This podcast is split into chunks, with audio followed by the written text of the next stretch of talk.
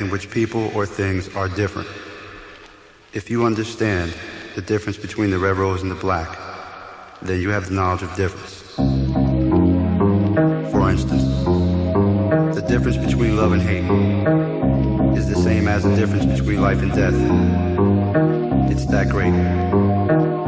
Every person holds a key to what makes a difference. Unlock and free your minds to the red rose.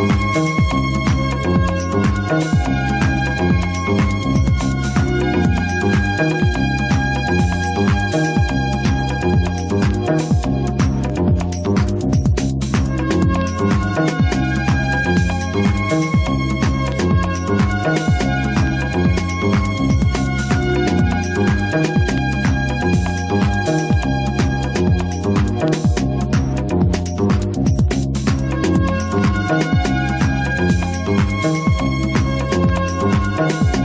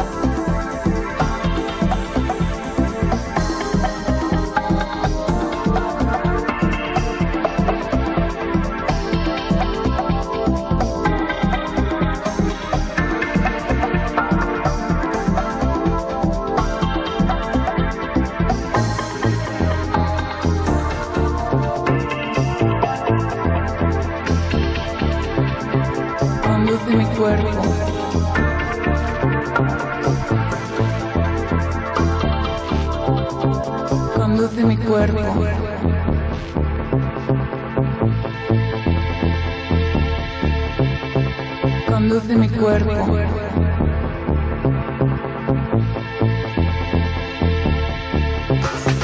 Con- con- Conduce mi cuerpo.